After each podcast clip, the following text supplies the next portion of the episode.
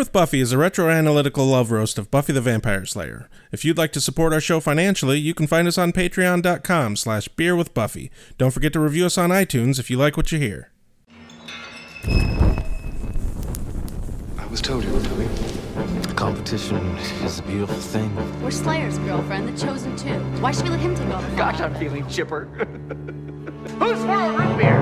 Jeez. I don't like vampires. We take a stand and say they're not good. You I can count on you. It's fucking fantastic. I fantastic. love that sound. Uh, the ice cream bar is this way. Welcome to Beer with Buffy. I'm Rex. I'm Josh. Today's episode is season 3, episode 18, Earshot. And it sounds like to me, Rex has a public service announcement that he would like to start us off with. Beer with Buffy is a comedy podcast, but today's episode deals with the very heavy topic of suicide. It's not our intention nor desire to make light of this serious topic, despite the fact that we need to proceed with comedy on this podcast. If you are experiencing feelings or thoughts of suicide ideation, please reach out to a loved one or a mental health professional. You can also always call the National Suicide Prevention Lifeline at 1 800 273 8255 or even chat with counselors online at suicidepreventionlifeline.org. That being said, time to get back to being highly inappropriate, which is my new favorite catchphrase. Well, not really a catchphrase so much as we got an iTunes review calling me highly inappropriate. I think they misspoke because what they said was it's hilarious even when Josh is being highly inappropriate. I'm pretty sure they meant especially when Josh is being highly inappropriate. Uh, it's okay to be wrong. You're still in the t-shirt contest, which we haven't chosen a winner yet, have we? No, we have not. Should we do that right now? We could. We're going to do this completely on the fly. So let's say that the order in which they submitted their entries is their number, and now roll, and it's five entries, right?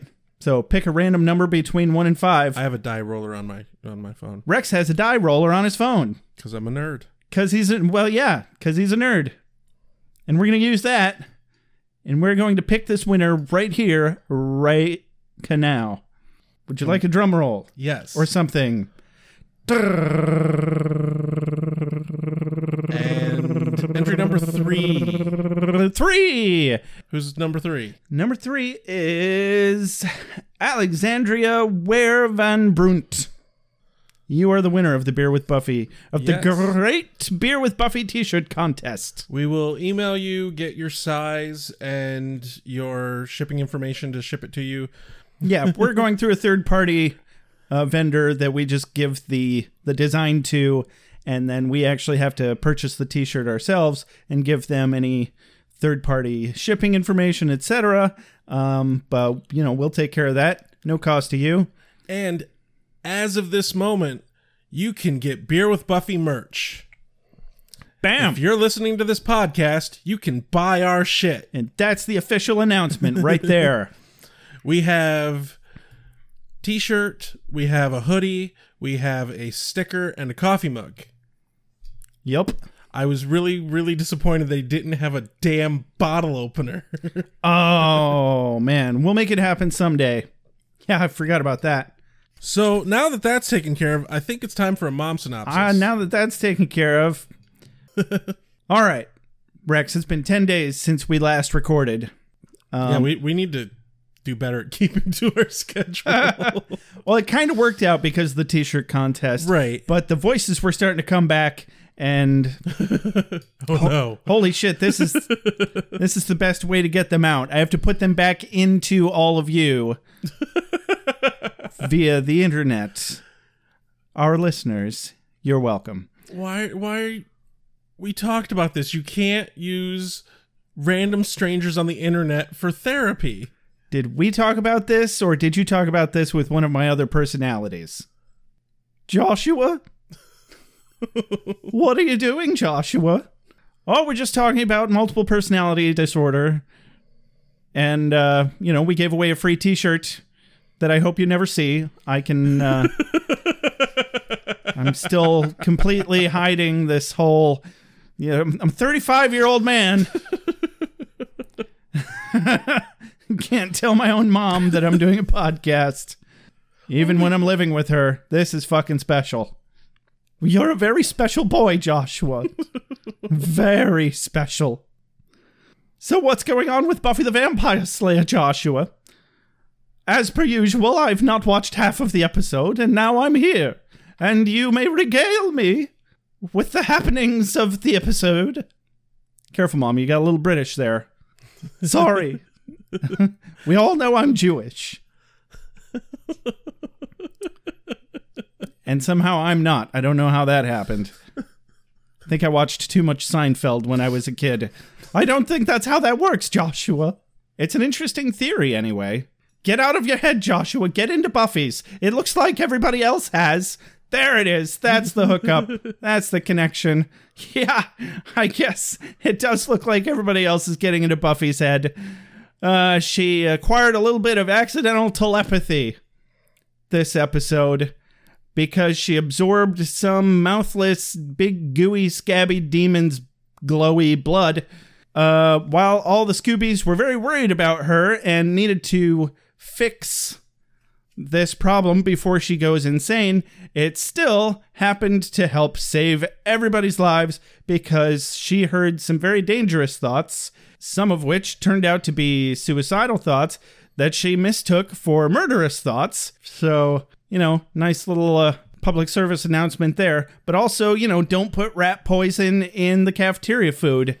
I feel like that goes without saying, but apparently they needed to say it back in 1999 on an episode of Buffy with Vampire on an episode of Buffy the Vampire Slayer, and here we are talking about it on a podcast, giving away free T-shirts. I'm sorry, but I kind of wish the title was Buffy with Vampires. Buffy with the, the vampire. I'm not with vampire. Oh, wait. Yeah. yeah. Sorry, Buffy. Guilty as charged. Beer with Buffy, Buffy with vampires. It all works out. Cold open? Ladies, gentlemen, spiny headed looking creatures. Soon as the sun goes down, down, Vamp, vampire. soon as the sun goes down, Vamp, down. vamp, vampire. Competition is a beautiful thing. Cold open. Cold open. Buffy's fighting mouthless demons. She sure is. She knocks them around a bit. One of them gets away, and boy, they don't waste any fucking time at all getting into the episode. No, they are some scabby, horny looking guys. God, I'd call them mouth breathers, but they don't have one. Hey-o. But yeah, she kills one of them. The other one skedaddles, and she gets some acrylic white paint blood on her, and it absorbs into her skin immediately. It was very phosphorus. Yeah. Yeah, like I want some. I want just like a little spray can of it. I don't know what I'd do with it, Yeah, I was just wondering that. but I mean, if it makes you telepathic, I feel like I could market that. Yeah, but we learned in this episode that that's not good. Yeah, they don't need to know that when they're buying it. Hell, people sell cigarettes. Are you right? Warning may cause accidental hermitness. Warning, you may have to seclude yourself in the middle of fucking nowhere for the rest of your life. Just to not go insane, but you still will. Sorry. There was a time in my life where that idea of secluding myself in the middle of fucking nowhere sounded the best. Yeah, there was a time in my life when that sounded great too. I call that yesterday. See, now I would go nuts if I did that to myself. Oh, but- I would just freak out because I can't be alone without my imagination going crazy like a four year old. You are way too naturally paranoid to be like in the middle of nowhere. I, dude, I'm still scared of the fucking dark. Like, I have to sleep with one of my cats or with a nightlight or something. Otherwise, I get images of the grudge and I'm, and I have to like leap out of bed and run to the fucking light switch like I'm in a fucking How? Evil Dead movie. How in the fuck of the two of us am I not the one who has all those fucking problems? Considering I used to have fucking night terrors and shit. Well, I generally don't have bad dreams, and even my scary dreams, hard air quotes here, are really just surreal and interesting and kind of fun. So I guess that's the trade off. I mean, fuck, I had a night terror not that long ago, like last month. I've only had It was terrifying. I've only had I like I can count on one hand the number of dreams I've had that actually scared me. One of them, I dreamt this was a night terror technically because I was half awake. I thought there was a spider the size of a fucking tennis ball with 18 goddamn legs rappelling down from the ceiling right over my face. And I literally leapt out of bed and huddled in the corner for like five minutes before I realized it wasn't fucking real. Right, that that's right. You just actually posted on our Twitter, I think, about how the more legs, the freakier you find it. Yes, that is absolutely true. I cannot even fucking do centipedes. I Well- just fucking can't. The good news is the demons in this have only the normal two legs and just no mouth. Very humanoid. How do you feel about no mouth? no mouth is pretty creepy. I didn't feel like these guys. It didn't look like they had no mouth. It looked like it was sewn shut or something. I they you didn't re- we didn't really get a good look of them. They looked more like Groot if Groot had no mouth. yeah, kind of. Yeah. Anyway, But- so opening sequence. Yeah, uh, we actually go to the library where Willow and Buffy are talking about the same fucking thing about how no mouth is creepy. and Buffy says, "Well, no mouth means no teeth, unless they have teeth somewhere else." Ew. In their butt? I don't know what she was thinking, but she she had that look on her face of she was thinking something awful. Tooth butt monster. How does that even work? Oh dear. Um, or I, I- oh God, my brain went into very gross places, and I'm not, I'm not going to share that. I'm not moving on. Uh, Giles has been researching the Ascension, and he has found fuck all nothing. fuck all. That goddamn right. So they show Buffy rubbing her hand while he's talking. A little bit of foreshadowing there. Yep, yep, yep. And they essentially completely admit that the last episode added nearly nothing to the overarching mayor's plot line, other than now we know that they know that faith is evil.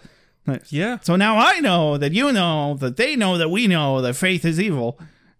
And uh, Wes shows up and promptly requires percussive maintenance on his face. yeah. Nobody quite gives it to him. I loved the exchange between him and Giles here, though, because Wesley actually gets in a decent zinger. And then Giles does actually shut him down pretty well. So Oh, it's beautiful. Because while Wesley's zinger is pretty good, Giles is fucking expertly deployed. yes. Wesley walks in and he's like, "What's going on?" Giles says, "Oh, just filling them in on the the Ascension research." And Wesley says, What'd you do with the other minute? yeah, just like that, yeah. right? Did you write down what Giles said? Um, shit. After Wesley says, "What did you do with the other minute?" he goes, "Touche."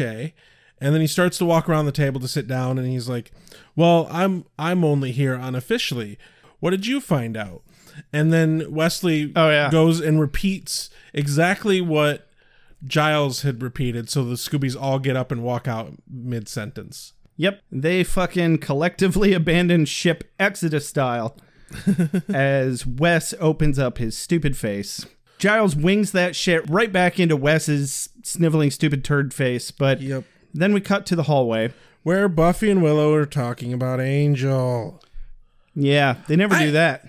what the fuck has been up with the like the last four or five episodes there's almost nothing but angel that willow and buffy discuss Yeah, I'm really curious to see what the fuck they have to talk about after he leaves and does his own fucking show. yeah Because I don't remember. What are they going to make small talk about? riley Shit. Ah. i hate riley i'm not looking forward to riley I really don't remember anything about Riley. That's going to be interesting. Um, but yeah, Buffy's still super miffed about Angel being all um, you know, pretending to be close with Faith, and she's like scared that he actually enjoyed it, even though it was all an act that she asked him to do Yep. just to extract information from Faith. And Willow's advice is fucking talk to him. Again, again, great advice. time and time and time again. And it has been proven through plot that if Buffy has a problem with Angel, just fucking go talk to him. which pretty much always seems to be the best course of action anyway. Uh, but so yeah, she shuts down that that conversation pretty quick, and they move on. And so Xander's looking at um, Hogan Martin, one of the popular jocks, coming down the hallway. He's like, "Look at him! He's all like." popular and talented and shit and everybody loves him but then when he says hello to xander he's like uh, he knows my name Eee! Yeah. like oh shut up xander anyway willow still has percy really whipped Yeah. that makes me happy. Yeah, definitely. And uh, And Willow. apparently Willow and Oz and Xander are all going to go to the basketball game. yep. And poor Buffy is left out. Yeah, because she has to go patrol, and she's sad about it. I just love the family circus. That, that, that EJ. Voice talent. That, that, that EJ. Longer than you can imagine. Every, every, everyone's a win, win, winner, winner, winner. Never have the chance, never have the chance. Every, every, everyone's a winner. That's sunshine and roses to me. It really is. Cut to Giles' office. Buffy is inspecting her itchy hand under a light. She's starting to realize that something's a little off. Yep. And he's starting to flip through some books, and she's pretty much just trying to convince herself that it's okay. And Yep. she says, No big, just another problem for the good people at Lubriderm, right? anyway, I found that amusing. Giles uh, drops a book with a picture of the demon. There's a really uncanny resemblance. I do like though that anytime they show pictures of demons in these books, they're all like sketches. Yeah, they're hand drawn. Yeah, and That's, that, that's pretty neat. Good prop department there. Yeah, definitely adds really good uh, immersion. Yeah, but apparently the blood will infect a host with the aspect of a demon. And nobody knows what the fuck that means. And Buffy's worried that she's going to get all scaly and horny. my my favorite part though was the her closing line on this scene because he's telling her about the aspect of the demon and she looks to him and goes I hope it's not the outside part. yeah, yeah. and cue the beginning of the great Buffy Wiggins. Yup. Or at least another one anyway. You know, Buffy's allowed a few Wiggins here and there. Oh yeah, yeah. I mean, she's just to- got told that she's gonna turn into part demon. Like, if that doesn't give you the right to Wiggins, I don't know what could. Very few things. very few things. But we go to cheerleaders. So now we're outside at the promenade having a pep rally. Not a very good pep rally at all. I mean, I think it's impressive that they were able to have a pep rally with optional attendance uh, instead of just funneling every single student into the gym and saying, You're going to watch this pep rally and you're going to get excited, which is what they did to us. Yeah, and I was that's like, what they did to me too. Oh my God, what are we doing? Uh, My school, you weren't allowed to sit where you wanted. really? You had to sit with your class. I see. I don't even remember what they did to us. It's just, it's a blur. It was just like, okay, go here, go there, go here, go there. Eat. Thank God. Now go I've here. drank that one out of my memory. yeah. Um, glug, glug, glug. inappro- Oh, there goes more of high school. inappropriate feelings during gym class. I mean, there's fucking linoleum everywhere. Everywhere. Anyway, Willow's reading from the school newspaper. She says, Well, according to Freddy's latest editorial, the pep rally is a place for pseudo prostitutes to provoke men into a sexual frenzy, which, when thwarted, results in pointless athletic competition. Uh, I can't even. I like, I like Oz's take. That's which is what I was getting to here. It's he- actually one of my quotes of the day. Xander says, and the downside being? Willow says, well, the school paper is edging on depressing lately. You guys notice that? Oz responds, I don't know. I always go straight to the obits. I think he's not so much joking. I think a school newspaper like Sunnydale School newspaper has fucking obituaries. Right, that's another layer to the joke. There's enough people die in Sunnydale that they could have an obituary section in Yeah. the high school newspaper. Yeah. Yeah. Also, it was, you know, an ironic joke. Depressing. I like dead people. Buffy's sitting there and she's barely paying attention because she's checking for horns. and then Xander's and you know Willow's trying to calm her down, and Xander's attempting to convince himself and failing completely that he's over Cordy. Yeah. And then he eats a big old jelly fucking sandwich when he sees Wes staring at Cordy. Oz's response is, You're a very complex man. yeah. But my favorite part though is when Willow and Buffy are talking about the demon. Willow's like, "Was he a boy demon?" talking about demon parts. Oh, that yeah. Buffy might get. and let me tell you, Rule Thirty Four. There's part of that somewhere. Oh dear God. Things I didn't need to remember. So You you can't escape Rule Thirty Four. No. So one another potential quote of the day here. Willow's talking to Buffy, and she gets distracted by the pep rally, and she's like, "Yeah, woohoo!" Sorry, they spelled Percy, and I have to show support. He's needy. Willow's not doing a very good job of being supportive in this episode at all. Well, I mean, she is just not in that particular moment. yeah, I feel like. She's definitely more supportive after Buffy leaves school. To be fair, there's not a whole lot that anybody really can do to be supportive Right. once the whole thing starts. Anyway, cut to the next scene. Uh, which is patrolling at night. Buffy's sad because she knows everyone else is at the fucking basketball game. So And- Buff, um, Buffy pulls out a mirror, right? Yep. And she's looking at herself, making sure that she's not like growing horns or weird shit on her face. And I'm assuming that she has done that every five feet. right? Well, so we see the mirror from the back of the mirror. For just a moment, I thought it was a goddamn cell phone. And then I remembered it was 1999. They existed then, but they were very different things. Very different. Yeah, the first smartphone did not happen until 2007, I'm aware. So if even if it was a cell phone, she would not be looking at it like that. So Definitely not. But she puts the little compact mirror away, and lo and behold, Angel was standing behind her. But it's a mirror. She couldn't see him. Exactly. I think she said something like, I should have known you were there because I didn't see you. And you know, that's kind of accurate to how the situation with Angel works. Pretty much. and uh, for a change, he was not all Buffy, there's a problem. Right? But then Buffy starts raining self pity, holy hell. And he does his best, just like Willow, to calm Buffy down, but she cannot be calmed. She's uncalmable. To be fair, he does. I think he does a pretty fucking good job here. Oh, he does.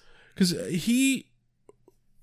His line here, one of his lines here is one of my quotes of the day. Because he says, Hey, I love you, even if you're covered in slime. and then Buffy's response is, I liked everything up until the last part. Because he's going on about how he cares about her and how she's going to be fine. And Yeah, the the standard boyfriend thing. I'm I'm never gonna let anything happen to you. I'm gonna take care of you, and I'll always be there no matter what. I love you, baby. I love you. Don't you know how much I love you, baby? It's it, it's why I'm so broody, Buffy. I knew it was fucking Can't you see how broody I am? It's because I'm in love with you, Buffy, and I can't be in love with you. Anyway, cut to the school. Makes me broody. Dig this. Dig this. Sorry you had to wait. Fire, beheading. Hurry up, sweet dreams. Sunlight. Hurry up, sweet dreams. And water, usual. Oh yeah, I hit him. With what? A desk. Willow, Oz, and Xander are hanging out in the lounge area talking about the game, and Buffy walks up. Welcome to Scooby Land, where the snack of the day is egg salad, cause all them shells they walking all over, oh snaps. yeah, everybody is all like trying to be super careful of Buffy's feelings, and like everybody's walking on fucking eggshells. And then Cordy steps up and just takes those feelings and kicks it like a fucking football. You can always leave it to Cordy. and if there's one thing we learned in this episode, it's that Cordy never thinks anything that she doesn't say. Yep. Or vice versa. This is the first time where Buffy hears a thought, and it happens to be Xander wondering if Cordelia and Wesley have made out yet. Yep. And Buffy's like, "That really bothers you, doesn't it?" And he's like, "What? What are you, what are you talking about?" You know, them them kissing. He's like, "Oh, you read my mind." And then Dun dun dun. Yep, and the fucking camera zooms in on her and everything, and it's the fucking floodgates because the next scene she's reading fucking everyone's mind. Yeah. Talk about lacking subtle buildup, for fuck's sake. I was like, "Oh well, shit." So now she can read minds. Wait, what if it's only Xander's mind that she can read? That's Oh god. that'd be a special kind of hell. Because as we see in only moments, Oh yeah. uh, if there's anybody's mind you want to read, Xander's is probably last on that list. like we pretty I much mean- already knew anyway. They establish quite accurately though that boys in high school are disgusting. I mean, hormones are just the worst. But immediately after going through the hallway, Buffy goes to the library to talk to Giles about this aspect of the demon. Giles is skeptical at first, but Buffy's actually a little excited yeah, because, well, now she knows what the aspect is, and it's not a physical or visual aspect in any way. And so, one of my quotes of the day, she's like, This is great because shopping for jeans is hard enough without a tail. Something to that effect. yeah, it was a good one. But th- Those demons didn't even have tails, though. Did they? I don't remember. No, they didn't. They were super humanoid. I'm sure she's fought so many demons she can't tell them apart at this point. yeah, it's definitely where the joke was, at least. He suspects for a brief moment that maybe she's not reading minds so much as projecting thoughts upon people. But Buffy shuts this idea down by saying, Oh, when I came into the room, you thought, look at her shoes. If a fashion magazine said to wear cats strapped to her feet, she'd do it. yeah, that was a good one. So once he realizes that she's actually reading minds here, he's actually kind of excited as well about the ramifications of how this power could actually benefit Buffy in combat situations specifically. Really fucking would. Absolutely, it would. And Buffy's like, yeah, that sounds great. But she has her own ideas. Because immediately she wants to cheat in class. Yeah. So, cut to the classroom where Buffy can hear her teacher's thoughts and she scores some points chatting about Othello. She's hearing the girl next to her be like, damn it, I was going to say that. And she's getting competitive. And Xander's like, oh, I didn't know we were supposed to study something. And Willow's like, wow, Buffy actually understood the reading. And then she hears Freddy's voice. And this is the first spot where we maybe sort of kind of are supposed to have a bit of a fuchsia trout Yeah. about Freddy being some kind of a villain in this episode because she hears Freddy's voice and he's going on about how he reviles them all for clamoring for the teacher's praise like pigeons for breadcrumbs. And he's really just a an angsty teenager who gets off on writing fancy words, or you know, a teenager's version of fancy words. Yeah, definitely. I have to point out though that the exact thing that Buffy does here is outright fucking cruel because she's not reading the minds of all the students. She's literally just reading the mind of one student and saying everything that that one student is fucking thinking. So she's not like going, "Oh, this is a good idea that this student has and I'm going to steal that." She's not stealing ideas from everyone. No, she's just literally pulling out of the brain of one student only. Oh, I thought she was only pulling answers from the teacher. No, the student next to her. Oh, it was from that girl. Oh, that is The- cruel. the last thing she says that bringing up the dissertation thing that she pulled from the teacher, but before that, everything she pulls from that one fucking student. well, I suspect that because this power only just started for her, that the proximity was a factor. It is. And I think she was only getting like sporadic, like the strongest thoughts that were coming out of, you know, the conscious portion of people's brains. My biggest problem with how she hears voices is that's not really how stream of consciousness works. It's a hell of a lot more cluttered in any one brain than, uh, you know, one completely coherent thought here and there. Well, and it's definite that she's not so much hearing thoughts as she is hearing the inner monologue. Sure. Yeah, and this is definitely a much better way to do it for storytelling purposes than to try and accurately represent Yeah. the uh, the brain activity which is just a massively complex thing. I don't know if I've ever told you this, but I don't really have an inner monologue. Interesting. As I'm sure you know, I don't really do a whole lot of thinking before I speak. This is why I can really relate to Cordy.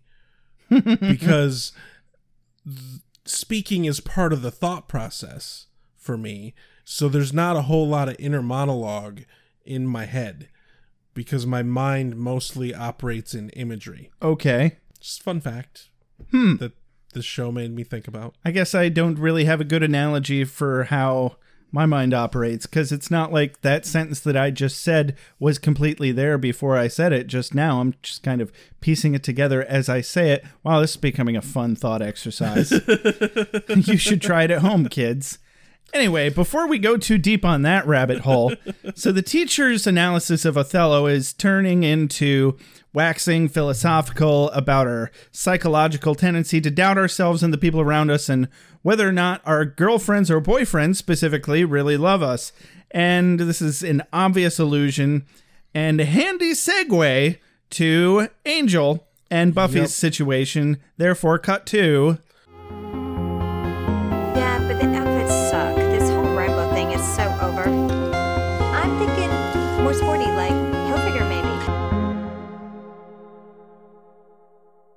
Cut to Angel's house and let me ask this important question.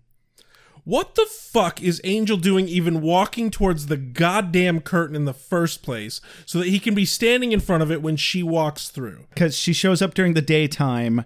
And does he get Why singed? is he remotely near the fucking goddamn curtain? Maybe I'm, he probably just knew that it was Buffy. I don't know. He knew it was Buffy and didn't and didn't assume that she's gonna walk in any fucking second. I guess I didn't think about it too hard. Anyway, Buffy keeps trying to prompt him to talk about faith or think about faith more specifically, but the power doesn't work on him. Nope. Apparently, it's very similar to a mirror. Honestly, this makes more sense than not being able to be seen in a mirror. It's like you're still a corporeal being, but it makes sense that your brain activity is different now that you're undead.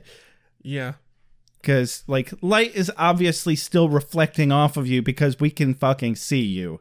That's just, that's how mirrors work. There's no reason a mirror shouldn't work. That actually legitimately brings up way more questions than I need to be dealing with right now. Right? It absolutely does because that kind of makes me think that the fact that he's undead and has no pulse and no heartbeat, maybe light is actually not reflecting off of him and he is just some sort of ethereal force that's being projected into our brains visually Okay. so that we can understand his We we are not going down that rabbit hole And- because that brings about a lot of physics questions. And maybe that's why sunlight kills them so fast. It's because they're actually just a collection of very delicate photon sensitive particles.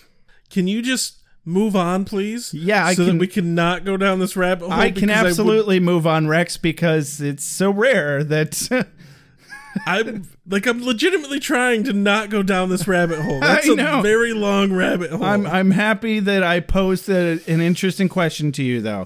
we'll talk about that later. Maybe we'll do a bonus episode about that. And so uh, I just had a little exchange here that I liked how it ended. You know, after so Buffy actually broaches the subject and Yep. he realized or he realizes she's trying to get into his head and that she found the aspect of the demon and she can't and he says, and Buffy, be careful with this gift. A lot of things that seem strong and good and powerful, they can be painful, Buffy. Like, say, immortality? exactly. I'm dying to get rid of that. Buffy says, funny. He says, I'm a funny guy. You put way more emotion behind it than he did, though. Because he straight face says, I'm a funny guy. Yeah, it was a great moment. I, I really can't. Uh, that's why I slipped into dramatic reading mode there. I really ruined it. I'm just shitting all over this right now. Everybody go watch the episode. I have another quote here, though. During this whole talking thing, he says, I've been with dozens of girls like her, talking about Faith. Oh, yeah. Says, I've been with dozens of girls like her. More. And Buffy's response is, Oh, this honesty stuff is fun. yeah. I'm like, oh God. From personal experience, I know she does not want to hear that right now, Angel. Right. But yeah, I give I give kudos to Angel for the dad joke. It was a solid dad joke. Immortality? I'm dying to get rid of that. Heyo. yep. Oh God. Cut to the library and cue the best scene in the episode. Really? Yes. The funniest scene in the episode at least. Oh, probably. So Buffy creeps everybody out by hearing what they're thinking. Xander, of course, has linoleum very much on the brain. Oz waxes philosophical. Wesley oogles Cordy. Cordy never thinks anything she doesn't say. My favorite fucking part though of this entire goddamn episode is Oz's whole fucking thing. Cuz he's basically going on about like if if Buffy can hear what we're thinking and then Buffy is us and we're Buffy and we're all Buffy and just he's going in fucking logical circles with this. Well, he's extending the whole philosophy of I think, therefore I am. Yeah. And so he's like, but if Buffy is hearing my thoughts, then if I think, therefore Buffy is me. And if we're all providing the thoughts that Buffy is thinking, then Buffy thinks, therefore we are. And it was actually kind of impressive. Yeah. But the best part is Xander can't get linoleum off his goddamn brain. and Buffy is just grossed out, as she should be. Xander does the only possible smart thing in this situation. He fucking bolts. yeah, I like. I mean, they were all just kind of sitting there, just letting Buffy hear their thoughts. And Buffy, of all of them, is like, Christ, Xander, is that literally all you think about? He's like, actually? I, I had to pause. style. I had to pause and laugh a good long laugh over this. It was the timing was fucking perfect. The look on Xander's face right before he bolts is just the best. You can always count on Xander for timing. Yeah. But Willow's worried because she, in this moment, realizes that Buffy can hear what Oz is thinking, and Willow is jealous because she doesn't know what Oz is thinking. Oh, yeah. And she is upset because if, I guess, Willow's logic is if Buffy can hear hear people's thoughts, then she doesn't need Willow and basically just the whole situation slowly builds and boils over to the well, and also that she'll be able to be that she'll be able to know people better and therefore know Oz better than even Yeah. Willow knows him and therefore be more capable of being intimate with him and I'm like whoa no no no no that's that's not how that works. But the whole situation boils over where pretty much everyone is like, "Oh, no, we're done with this. Fuck sitting around this girl who can read our fucking minds." Yeah, but then Buffy decides to just remove herself rather than make everybody else leave, even though everybody else is pretty much left already anyway. Yep. So whatever, back to the hallway again. And so now we're in the hallway and kind of a montage of the voices getting uh, louder and more invasive Yep. uh, with all those angsty adolescent thoughts happening around her. Back to the library, Giles pulls up a book. Yep. They reveal that this has happened to someone before, and that person lives in perfect isolation because the voices are too fucking much. Yeah, I wonder how far away he has to be to not hear anybody's thoughts. I think he said he was in Ecuador. Was it Ecuador? I I didn't write it down. I don't know. I guess it doesn't really matter. Yes, it's time to listen. The good guys are always stalwart and true. The bad guys are easily distinguished by their pointy horns or black hats. Uh, we always defeat them and save the day. No one ever dies, and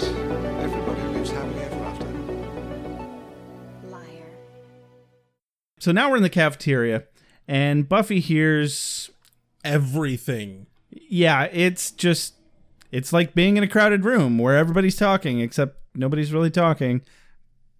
And so I really do love how they do this though because they legitimately recorded the fucking actual voices of all these random fucking actors. Right.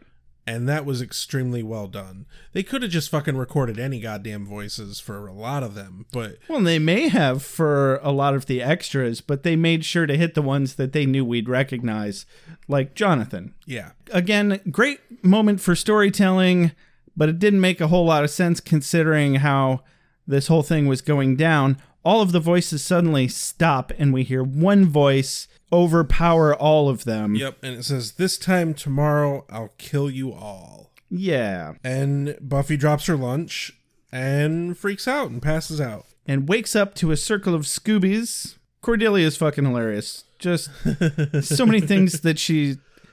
There's rarely a thing that she says that isn't at least partially funny. She says, I told them not to move you. They probably severed your spinal cord. and I'm like, yeah, seriously, though. Like, good looking out, Cordy. You're the smartest one in the damn group at this point. She kind of is. Yeah, I guess they didn't know if she had a head or a back injury or what. You know, when somebody passes out like that, you know, you call a fucking ambulance. You don't drag her outside. Well, and I guess they probably wouldn't call an ambulance because, you know, Slayer. Yeah, also they know Yeah. kind of sort of what probably the issue is. So Buffy's all wigging out. She's like, somebody's going to kill everybody. There, I heard a voice. They're going to kill everybody. They're noon tomorrow. Somebody in the lunchroom right now. Xander's like, I've been saying for years that lunch lady's going to kill us all with that mulligan stew. I mean, what is a mulligan anyway? uh, Xander's an idiot, but at least he's a funny idiot. He's also completely right in this exact moment. Yeah, sure, he's joking, but he's not wrong. the ultimate irony of the episode, absolutely. And then, amongst all of the hubbub, Xander has another ridiculous line here that brings up an interesting point. Uh, he says, Yeah, I mean, who hasn't just idly thought about taking out the whole place with a semi automatic? And I was like, Oh, shit. Boy, this certainly wouldn't fly today. Yeah. And I was like, Man, this must have been before Columbine. Guess what? It wasn't. Yeah. It was actually only a couple months after. This episode aired September 28th, 1999. Columbine was April 20th, 1999. They even make mention of the fact that school shootings are were becoming too common. Yep. And now they're even more common. Mm-hmm. Now's a good time as any. This whole episode sits very heavy with me. My days in high school were fucking hell. My days in school, period, were hell. I was the kid who got picked on the most. I was very troubled. I have my own mental issues that I have to deal with, and they were really bad and uncontrolled in high school. My parents didn't give a fuck. I didn't get help or anything like that. I was once voted unofficially in an unofficial fucking stupid yearbook poll thing. I was once voted most likely to bring a gun to school and kill everyone. Yeah, holy shit. If they'd done that at the homecoming, which is where you normally vote for those kinds of awards, I feel like the faculty would have shut that shit down. But I also know that there's some really unprofessional faculty out there that Yeah. actually would have not only let it happen, but encouraged it. This episode does a beautiful job of explaining the whole reality of the situation that is high school. And we'll we'll get to the real meat of that later Yeah, during definitely. the, the climax of the story, but Climax. yes. Well, I feel like that's its own joke. I really got nothing to add to that. so, just to wrap up the scene, uh, Buffy tells them to make a list of all the people in the cafeteria. I really liked the moment where um, Buffy started reading everybody's thoughts again in the group, and Giles's thought was, "She looks so tired." That hit me hard. I was like, he's such a good fucking father figure to her. Yeah. And then so Giles takes Buffy home, and the rest of them leave supposedly to go uh, write down everybody that was in the cafeteria. And I guess they actually do. He's the one character in this entire fucking episode who doesn't have thoughts about himself constantly. Yeah, definitely. Really And- good job on the psychological writing there. Yeah, every every single other fucking person that she reads the minds of are focused on their own fucking needs and their own desires and impulses and shit. Yeah. Even when she's um, reading Giles's mind back to him, straight to his face, he's nearly unmiffed by it. Yeah, Yeah, interesting. Well, we always knew he was the best character. right? So, cut to the library. Willow decides that they should cross reference all of the students with the FBI records of serial killers and mass shooters. This is where that quick nod to school shootings Yep. comes up, probably specifically because of Columbine. Xander says, I'm still having trouble with the fact that one of us is just going to gun everybody down for no reason. Cordelia says, Yeah, because that never happens in American high schools. Oz says, It's bordering on trendy at this point. Heyo. Yeah, and it's only gotten worse from this from then. Yeah, it's gotten Like- surprisingly worse. But yeah, this show ahead of its time as always. Like I thought they were just making an off-color joke with what Xander said earlier about the who hasn't idly thought about semi-automatic blah, and I was like, ooh, ixnay on the everything a. I wouldn't be the least bit surprised if they specifically wrote this episode in light of that. That would make sense. I mean, they handle other aspects of it well. I don't feel like it. It, it really only grazed the subject of mass school shootings, though. It could do better, but it definitely did good. Yeah. Yeah, it definitely didn't hurt that they brought it up. Right. So, anyway, they all get to work, and now we're back at Buffy's house. And Which is my second favorite scene of the episode. I'm just so very disappointed that we didn't actually get to hear Joyce's voiceover right? for what's what the hell? for what's about to happen because it's about to be revealed to Buffy that Joyce had sex with Giles Twice. twice. and pure vindication. We were absolutely right. Like it was all speculation up to this point. We were pretty sure, but god damn it, that's exactly what happened. And not only once, but twice. My favorite part is that the payoff for how long this took was excellent. Yeah, it was like a whole season. that was a season ago. oh man, way to hold a card, guys. Way to hold a card. It was pretty impressive. Definitely well played. Because Buffy's trying to get Joyce to stay and just sit with her. Joyce is being a busybody, and she's like, Do you want soup? I'll get you soup. Chicken and stars? Okay. Maybe blankets. Here, you need more blankets. I'll be right back with more blankets. But the moment Joyce stops moving, Buffy's like, What? You had sex with Giles? Yeah. Joyce bolts out of the room on a police car? we were teenagers. Twice? like even though we don't get to hear Joyce's thoughts, the delivery is fucking excellent. It, it was. I wonder if that was just because they didn't like manage to pin her down in time to do voiceovers with her. I I think it was partly because of how the comedic timing works out. Yeah, I guess the reveal could have very easily been an artistic choice, and it worked. It definitely worked. It was hilarious. Buffy, you made some bad choices. You just might have to live with some consequences.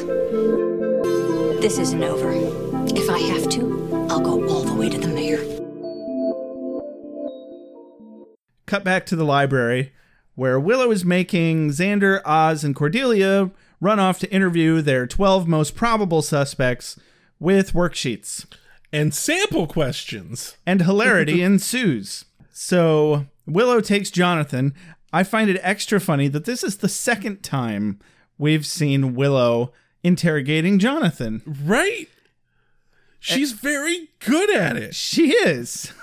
And uh but this time Jonathan didn't pee in the pool. Right. Um do do do do. No, this whole fucking sequence has been done before. And I enjoyed that, actually. Uh-huh. But Jonathan does a very good job at playing dumb and just confused. I didn't write down anything that he said. I just recall that it was they they gave us nothing, absolutely no clue in that maybe Jonathan is planning anything whatsoever. Right. They did a pretty good job of not being like, "Oh, look, here's the bad guy." Yeah. Their their fuchsia trout was well placed in this episode. I dare There's a lot say of reddish fish. I in dare this say episode. it may actually qualify as a red herring. honestly, yeah. Yeah. It didn't work on me, but I've seen the episode before, and I I suspect had I not recently seen the episode, Mhm. I would have probably been like, "Oh, what the fuck? Is he the bad guy?" Yeah, I couldn't remember exactly how all the shit went down, but uh, I didn't remember that Jonathan had anything to do with it. But I knew that like Freddy didn't have shit to do with it either. Um, Right. so Freddy is dodging Oz yeah. because Freddy is Oz's assignment. Oz also interviews Hogan, which I thought was funny. He's out there playing basketball. he was just so eager to please him. Is that a good answer? I want to get this right. It's a fucking survey. And then Cordelia cracks me the fuck up again. Like Cordelia is not heavily involved in this episode, but where she is, she's fucking on point. She she walks in to Mr. Beach's class and she says, "Hi, Mr. Beach. I was just wondering, were you planning on killing a bunch of people tomorrow?" Oh, it's for the yearbook. Yeah, And then- it's fucking gold. The way she smiles is absolutely priceless. Like she gives this big cheesy grin and then somehow manages to make it bigger with her bottom lip just showing a little bit more teeth. Pricelessly timed. Right up there with Nicholas Brendon's comedic timing. Yeah. So, speaking of, Xander's interviewing some girls on the steps. Yeah, I don't think those questions had anything to do with the actual handouts that Willow gave him. No, I I suspect, strongly suspect that Xander may have just deviated from the sample questions. Yeah, he's using his noggin on how to get to that linoleum. like, hmm, so I have to quiz random people. And I, he came up with his own quiz. And he says, So your turnoffs are smoking, insensitive men, and Birkenstocks. Now, your idea of the perfect romantic evening. Katie, let's start with you. Like, yeah, he made that shit up. It's clever. It was. Yeah, that's what I'm saying. I'm impressed that they're actually answering the questions and not looking at them going, "Why the fuck are you asking these questions? These don't sound like the sort of questions you'd ask for a yearbook." Fuck off, Xander. Right? Like that other girl does with Willow in just a moment. Yeah. So some real quick cuts here. We cut back to Buffy. She's listening to her neighbors and shit. It's getting worse. Then we cut to the library where Giles and Wes are trying to figure out a cure, and it requires the demon's heart. And Giles is like, "Oh, who's gonna get the demon's heart?" Obviously, it's Angel. Yeah. So Wes is just being a fucking dolt because he pretty much just repeats what Giles said. He's like, Right. "Well, we don't, I don't know who's going to get the demon heart," and Wes is like, "Yes, well, that's all well and good, but be more positive. Now we just need to find out who's going to get the demon heart." And Giles is like, "Yes, berk," which turns out is just a Britishism for twit or a fool or a prat. So yeah, just adding that to the Yeah. to the pile of good British insults. Yeah, then we're in the park. Angel fights the demon. It runs off. Cut back to the school. Willow continues to interview suspects, and uh, this is where the girl that was sitting next to Buffy earlier is like, "Wait, do I ever feel suspicious of other students? Not until you just asked me that." Ha ha. Willow has this look on her face like, "That's fair." Right. And then Xander's interviewing Larry, uh, suspecting that he's having trouble being a closeted gay. Turns out Larry's very, very out of the closet now. Yeah. Good for you, Larry. Yeah, no, seriously though. Okay, Larry's awesome that he's out and everything, but while he definitely obviously suspects that Xander is gay and in the closet, his suggestion is to have Freddy do a fucking announcement in the goddamn school paper. When is that an okay idea? That's the worst idea. that is the worst idea. Absolutely. Oh, it will be tasteful. Come on, Larry. What the hell is wrong with you? Yeah, is that how you came out? I highly doubt that. Also, from everything I've heard, it's just not a good idea to tell somebody, like, whether you're gay or not, that doesn't give you an authority on other people's sexuality. You shouldn't be telling people that you think they're gay. They need to come around to it on their own the same way that you did. Yeah, and I mean, or didn't, if you're not. Right. But the simple fact uh, that Larry is trying to push him towards being out is. It doesn't sit well with me. Well, and I think it's really just a, a miscommunication. Yeah. Because Larry doesn't understand why Xander's asking him about it, and he's just presuming that, you know, he's curious about the concept of being gay and coming out, but really, you know, Xander has ulterior motives for his investigation because somebody's going to fucking kill everybody. I do want to say, though, I greatly appreciate them bringing Larry back. Yeah, it's been a while. Like, it's been a while. Missed you, boss.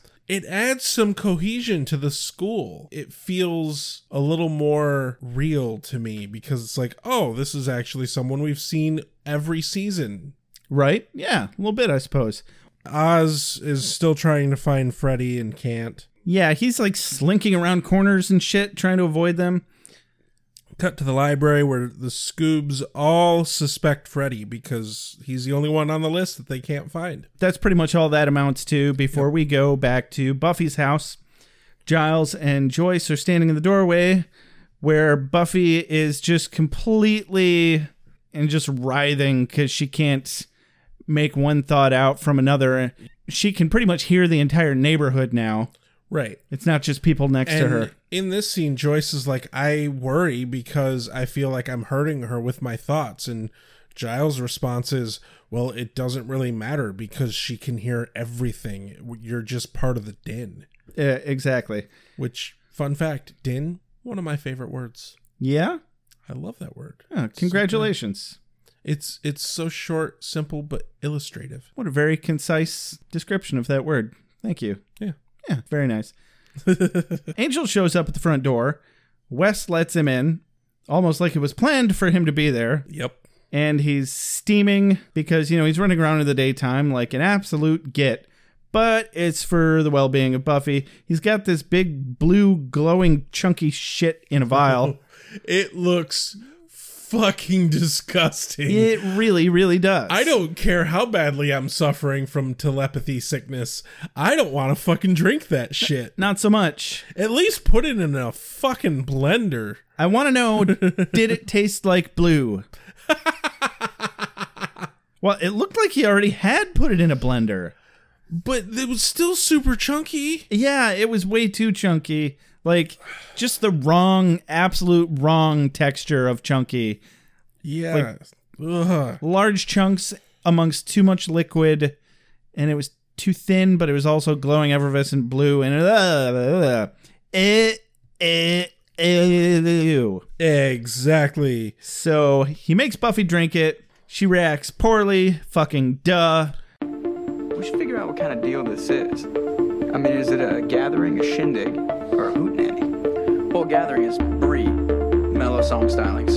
Shindig, dip, less mellow song stylings, perhaps a large amount of malt beverage. And hootenanny, well, chock full of hoot, just a little bit of nanny. And then we cut to the school, to the bell tower. Super foreboding music as we see Jonathan unpacking a sniper rifle. Well, fuck. Yeah. Yeah. And we cut back to Buffy's, and she's better now. We were all dying and now everything's fine. Okay, maybe not everything, but Buffy's okay. Yeah. And she wasn't dying, she was just going crazy. The next scene is they corner Freddy in his office. They're basically like, "Oh, you're the one you wanted to kill everyone," and he's like, "No, I didn't want to kill anyone. I just thought Oz was pissed because I gave the I gave Dingoes Ate My Baby uh, a bad review." And then Oz reads this review, and I fucking love this review. Yep. Dingoes ate my baby, played their instruments as if they had plump Polish sausages taped to their fingers. Freddy says, Sorry, man. And Oz says, No, that's fair. And, you know, based on the established amount of musical knowledge that Oz supposedly has, I can imagine that's about what it would sound like. Yeah. Like if they can only play three fucking chords. and is it hard to play the guitar? Not the way I play it. Yeah. Those two isolated quotes all by themselves lead me to believe they are not a good band. No, I don't imagine so. Yet we've heard their music. And it didn't seem that bad. No. Notable quote of the day when Buffy enters, Xander says, You're okay. Can you hear thoughts? yeah, she shakes I totally her forgot about that. She this. shakes her head, and Xander's like, Just when I wasn't thinking about sex. you know what? I don't believe him. Not for a second. Not for a second. I think he was thinking about sex. Anyway, but yeah, Cordy finds that letter. Everyone's like, we need to figure out who it was, but Cordy picks up a fucking random piece of paper from the desk, and it happens to be Jonathan's note. It's like, um, the very obvious letter. It's like, by this time tomorrow, you'll know what I've done. I'm like, why would you even bother sending that to anybody? I guess cry Also, for help. You just put it on the dude's desk. Like, that doesn't guarantee that it's going to get published. right? Yeah. Or might e- see that and be like, what the fuck is this? I'm not going to publish this. Or even read before. Yeah. Yeah. So they all run off searching for Jonathan because he signed it. Yeah. So uh, they know he's planning on doing something that involves death. And uh, man, he's really taking a sweet time putting that stupid gun together. Oh, yeah. But, uh, you know, I mean, maybe it's only the first time he's done it. Uh, Buffy sees him up in up in the clock tower or the bell tower. Yeah. Way to put the gun together directly in front of the only open window, Jonathan. yeah. And then she parkours her ass up the fucking side of the building. And I, I kind of suspected that's what she was about to do. I was like, uh oh, he's up there with a gun. Do you even know the route to get up there properly? I know I don't, and I wouldn't fucking bother if I had your powers. My favorite part, though, is she jumps up and grabs the eaves of the roof. Yeah. And she like does this flip thing to jump up onto the roof. And the one girl that she was like stealing all the thoughts from in Mhm. class, like looks over her shoulder and goes, I could do that. Bullshit. Yeah, seriously. Yeah, so she ends up having this long heart to heart with Jonathan. I didn't find any of it particularly quote worthy, but she's like, I understand your pain. He's like, What would you know about pain? the specifics of her speech have never stuck with me, but the content of her speech has actually stuck with me for years. Because her major point here is everyone you see is so self focused and so in their own little fucking world. That's why it always feels like no one fucking cares because everyone, they're dealing with their own shit. Yeah, she's looking down over the crowd and she says, Looks quiet down there, doesn't it? It's not. And as you brought up earlier, um, like Giles is the only person throughout the episode that isn't just thinking about their own petty shit. Yeah. And, not, you know, not to belittle people's pain as petty, but I just did. So, No, like my my point is is I I've always found this whole notion very comforting. It's the realization that okay, yeah, I'm dealing with some shit, but everyone's dealing with some shit. yeah. It goes with the the whole thing of if someone is having the worst day ever, you don't fucking respond with, "Oh, but so and so's had it worse." No, Yeah. that's bullshit because if it's their worst day ever, it's their worst day ever. They don't have other experiences but what they've experienced to measure that against. Yeah. And that's an important perspective on life that we should all have and all learn, but we don't. Mm-hmm. And as Jonathan says here, oh, you all think I'm stupid. You just think I'm too short and you make fun of me. But it's like, no one's thinking about that. Everyone's self focused. Everyone's focused on their own bullshit. Yeah. And it As doesn't she- matter. As she specifically said, honestly, I don't think about you much at all. yeah. Which sounds harsh, but at the same time, it's it's better than active negative thoughts. Yeah, it's the same. I I find the same comfort in that that I do in the nihilistic view of where insignificant specks that have no real impact on the universe as a whole. Sure. It seems like a dark a dark place to think from, but if we're generally insignificant, then the whole doesn't matter that much. And why get so fucking stressed about it? But yeah, moral of the story is don't invalidate other people's pain. Yeah. Everybody has pain and their pain is their pain and other people's pain does not make their pain not their pain. So, Exactly. shut the fuck up about it already. Not you, I just mean, you know, Right, no. people in general, but also you. But also people in general. I mean, you always want me to shut up. That's nothing new. That's like half our friendship. Um, but this is the moment that it's revealed that Jonathan didn't come up here to kill everyone. Yeah. He came up here to kill himself. Which really shitty location choice and extra shitty gun choice. It has always bothered me that he chose a fucking rifle with a scope that he was going to kill himself with.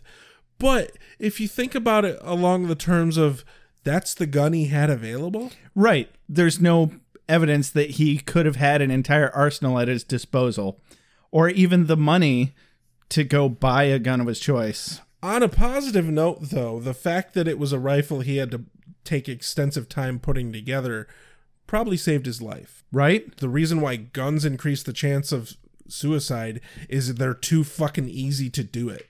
Because the moment you pull that trigger, you can't take that back. Yeah. No other way is as quick and awful as a gun. And they say young people don't learn anything in high school nowadays, but um, I've learned to be afraid.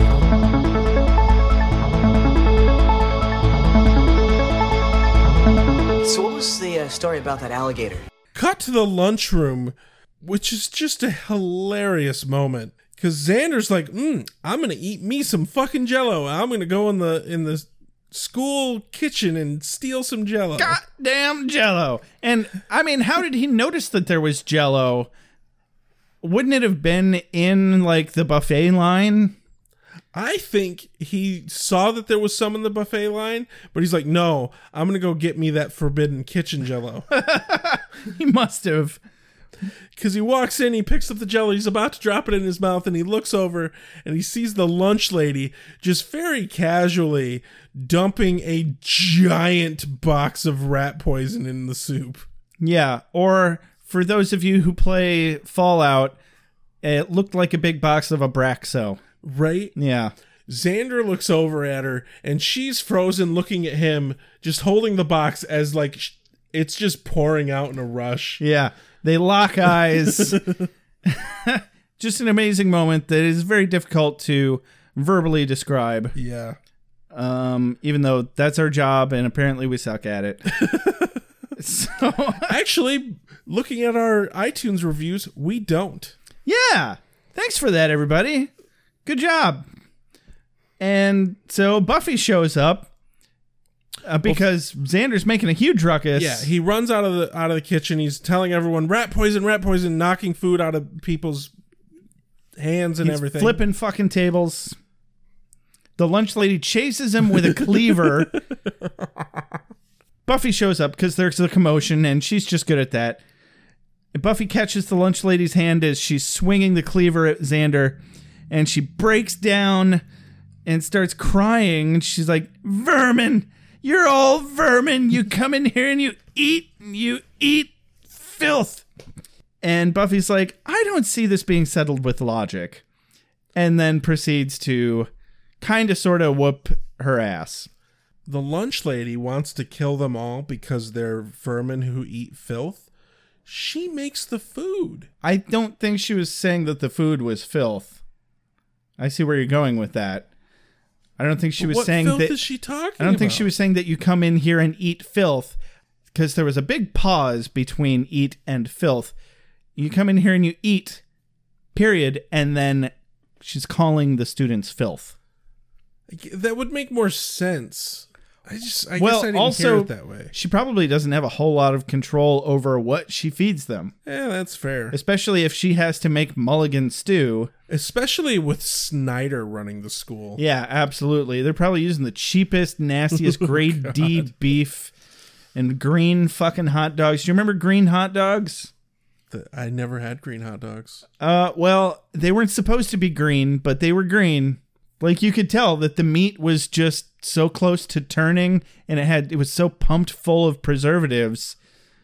Like they were they were partially pink, but they were turning green. You know, more than likely, Snyder gets his food from the Delta Quadrant. He's got to make use of that wormhole. Yeah. Got to squeeze it for every penny of gold press latinum. Cut So- to next day. Cut to the wrap up. Buffy laid waste to the evil, evil uh, lunch lady. And Adam Sandler wrote a song about it. Yeah, he did, in fact. Mm-hmm. Him Uh, and Sloppy Joe got married, got six kids, and they're doing just fine. Anyway, Down in lunch, God damn it. lady. I was trying to avoid that.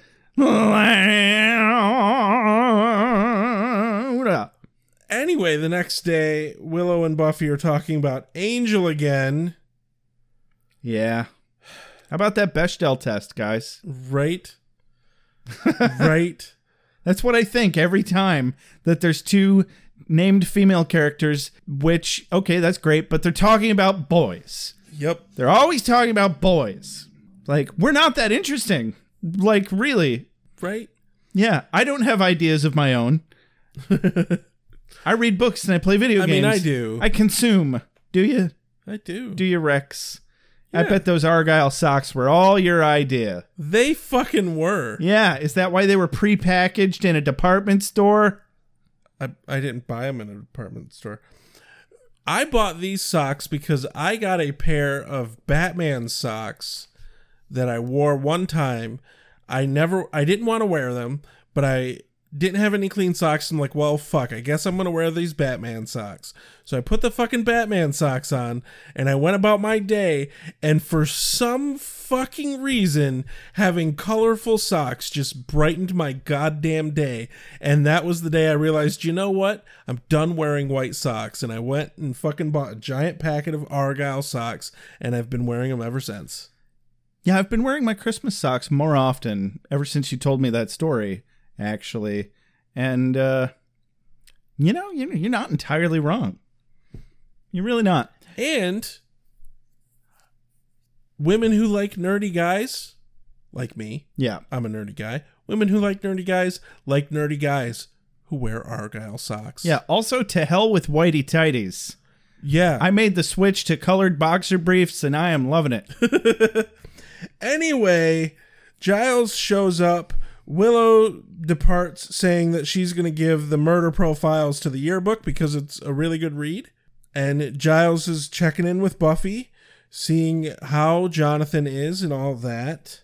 At the start of the scene, another quote of the day Willow says, So you're feeling better about Angel? I criticize it for being, you know, anti Bechdel test, but this shit's still funny. Buffy says, Well, we talked. Then he ripped the heart out of a demon and fed it to me. And then we talked some more.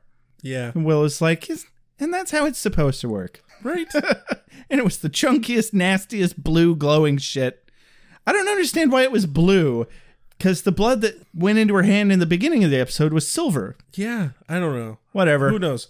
Anyway, Jonathan's doing okay. He got suspended for having a gun on campus. Nowadays, the, there would be no such slap on the wrist. Right. You you go to jail. You'd never go to a fucking public school ever again, at the very least. But the whole fucking entire scene is only meant to build up to this one moment because Giles and Buffy are talking about, you know, the normal stuff and then she says, "Oh yeah, we can do training if you're not too busy having sex with my mother."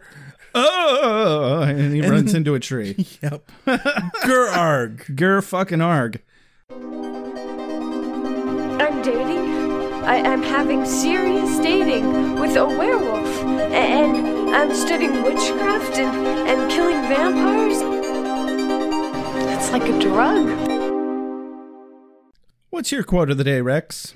Oh, I'm gonna have to go with first interaction with Buffy and Willow, where they're talking about the demons and the fact that they didn't have mouths, and Buffy says, "Well, no mouth means no teeth, unless they have teeth somewhere else." Ha! ha! Huh. I like the visualization of it. Yeah. it's disturbing and wrong, and just exactly what you need. definitely poses a very interesting question, regardless uh, or irregardless, really. Um, Fuck you. Okay, Snidely Whiplash. What's your quote of the day? My quote of the day, Rex. Runner up is obviously sure we can work out after school. You know, if you're not too busy having sex with my mother, because god damn it, that's priceless. Yep. Um, but I think my favorite was still Cordelia. Hi, Mr. Beach. I was wondering if you were planning on killing a whole bunch of people tomorrow. Oh, it's for the yearbook. The look on her face it really did me in. Yeah. Not only is it just such a ridiculous question, just so iconic of her that she's the one who never says anything that she's not thinking, and vice versa, or only vice versa. I don't know. You know what I mean. But no, I liked that line a lot, and therefore it's my quote of the day. Deal with it. Did you like the episode? Yeah. Yeah. I did. You know? It jumps around a lot and it, just a bit too much back and forth. There's like five second scenes over and over again, and it's a bit too much to me. Other than that, I liked it. I just think the editing could have been a lot fucking better. I enjoyed that they had all the Scoobies. It, it didn't feel stretched that they needed all of the Scoobies' help to make this happen. It didn't feel like they were reaching. Right. Um, there was a we're getting this nice amount of banter and dissonance between Giles and Wesley, but they're also actually kind of working together fairly well. Yeah. I think my biggest problem was the fact that in my memory, this episode sat with me so strongly. But when I had to sit down and actually go through it scene by scene like we do for this show, it lost something. Yeah, I can see that. Because the I found the editing jarring. Like, yeah, I don't like when it bounces around a lot, but I think if I were to watch the episode straight through without taking notes, that really wouldn't bother me. Right. Near, nearly You're- as much. You're probably right. So okay, okay, I like the episode. okay. Moving the fuck on. Yeah, it, it definitely had a good message. You know, don't shoot up schools. Don't do it. That's a bad thing. Also, take care of yourself. Mental health is important. There was, I don't know, there was some things about the way they kind of kept up. Just this little note in the background tying the plot of the episode into Buffy and Angel's relationship. Because she was talking about Othello. Yep. And oh yeah, no, that that actually is a good tie-in because she was talking about our psychological tendency to doubt ourselves and the people around us, which is a great analogy uh, with Buffy suddenly being able to read minds and have this sudden deeper understanding of the world around her that she's able to bestow on Jonathan at this moment. I Right. know, every just the way the whole thing tied together, it was relevant to her relationship with Angel. It was relevant to Jonathan. It's relevant to society today. I didn't feel like there were any loose ends or forced character doings. And even though it was kind of a monster of the week episode, yeah, I thought it was a good episode. All right, guys. Well, this has been another episode of Beer with Buffy. Don't forget to follow us on Twitter, like us on Facebook, review us on iTunes. You can find us on patreon.com forward slash beer with Buffy if you'd like to help support us financially or just buy us a beer. If you have any questions, thoughts, comments, concerns, you can always email us at beerwithbuffy at gmail.com. You can leave us a voicemail or a text if you feel like it at 269 743 0783. As always, thank you very much to Benjamin Alexander and Reggie Page for all of our opening, closing, and transitional music. This has been Beer with Buffy. I'm Josh. I'm Rex. Have a good night. Keanu Speed, Rex. Reeves be with you. You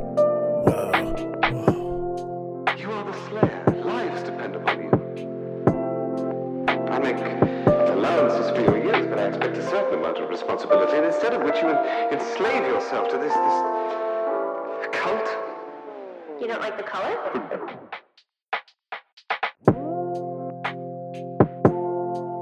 You have a sacred birthright. You were chosen to destroy vampires,